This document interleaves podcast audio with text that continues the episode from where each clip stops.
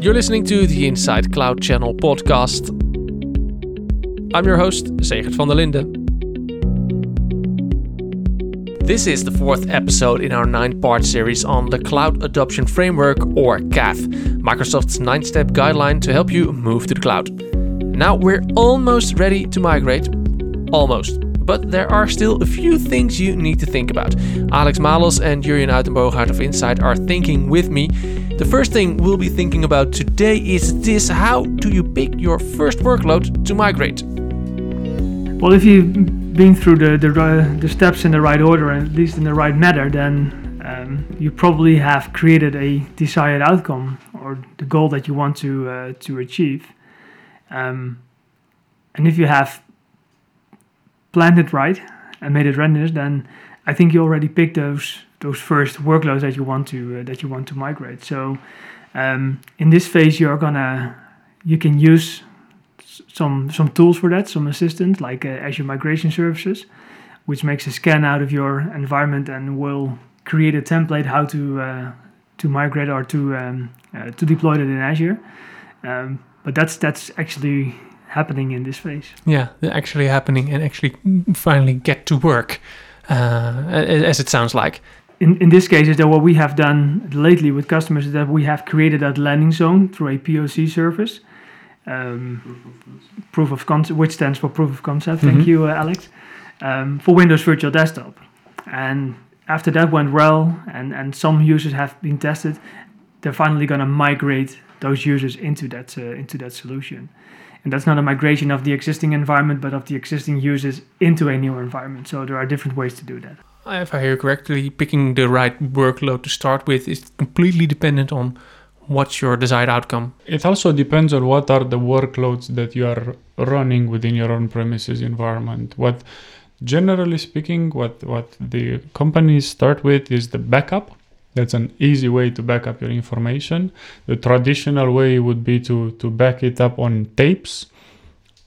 Classic. Old school. Yeah. so so instead of doing that, which takes a lot of time to also do the backup and to retrieve it should you need it, uh, instead of doing that, you can just back up the information into the Azure platform in an automated manner. It's an easy way to configure it. And then you have your backups in the cloud. Yeah. And another kind of workload would be the, the Exchange and SharePoint kind of workloads together with user identities. Within the Microsoft world, Office 365 is one of the most mature products. So Microsoft 365 now uh, and and Exchange and SharePoint are are part of that. So there are very easy means, easy ways to migrate from an on-premises Exchange and SharePoint towards uh, Exchange Online and SharePoint Online. Um, yeah, so so altogether, these are the the starting points. Yeah, let's yeah. say for the majority of the companies. Yeah, and I hear you say easy a few times. Those are the easy first steps. I can imagine you start with the those easy ones and then you build up to the more complex steps uh, maybe to uh, the, the, the just uh, apps you use that need to be re-architected rebuilt for Definitely, uh, cloud that's a later phase yeah because because you need to first uh, um, well see that it is easy then trust it that see that you can trust it and and then um, once you've done that you also get back some time. Yeah.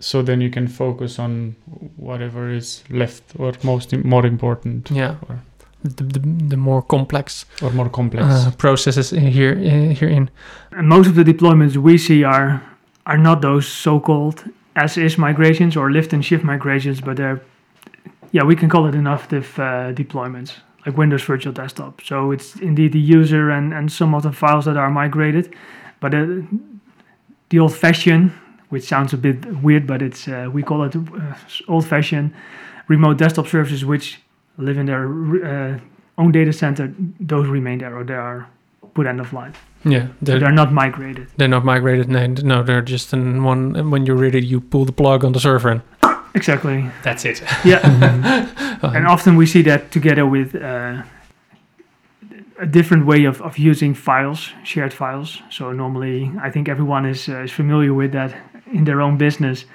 You know, if you want, if you need a file, you have to go to a specific folder and to into another folder, into another folder, into another folder, and then there's the Excel file. And after holiday, you have to think, okay, where is that?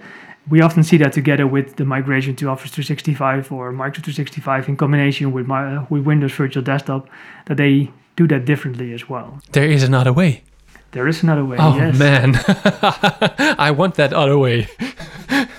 Instead of clicking all your folders open and then coming to the conclusion, oh no, it's not there. It's No, somewhere else. No, Yeah. there's there's a way easier way to do that. But Hmm. of course, that's that's complicated as well because those files are used often by different applications. And again, we get back to those processes.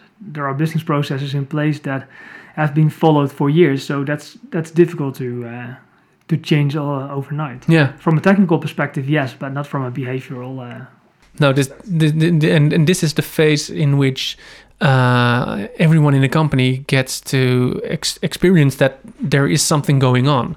Uh, when, you, when you say migrating to, to Microsoft 365, that's something the whole company has to do. From the IT department to financial to well whatever business you're running, uh, so so you you run into uh, well, shall I say problems with that? I mean, people need to time to adjust to do it another Yeah. way. So you can see the, the challenge into Yeah. changing the behavior Yes. from moving the from the folder based uh, uh, approach what Jurjen was referring to earlier on into the say SharePoint online version where everybody can collaborate on the same file but from the browser instead and not have to navigate through all those folders and, and so forth. so adoption is, is is is vital in this step as well.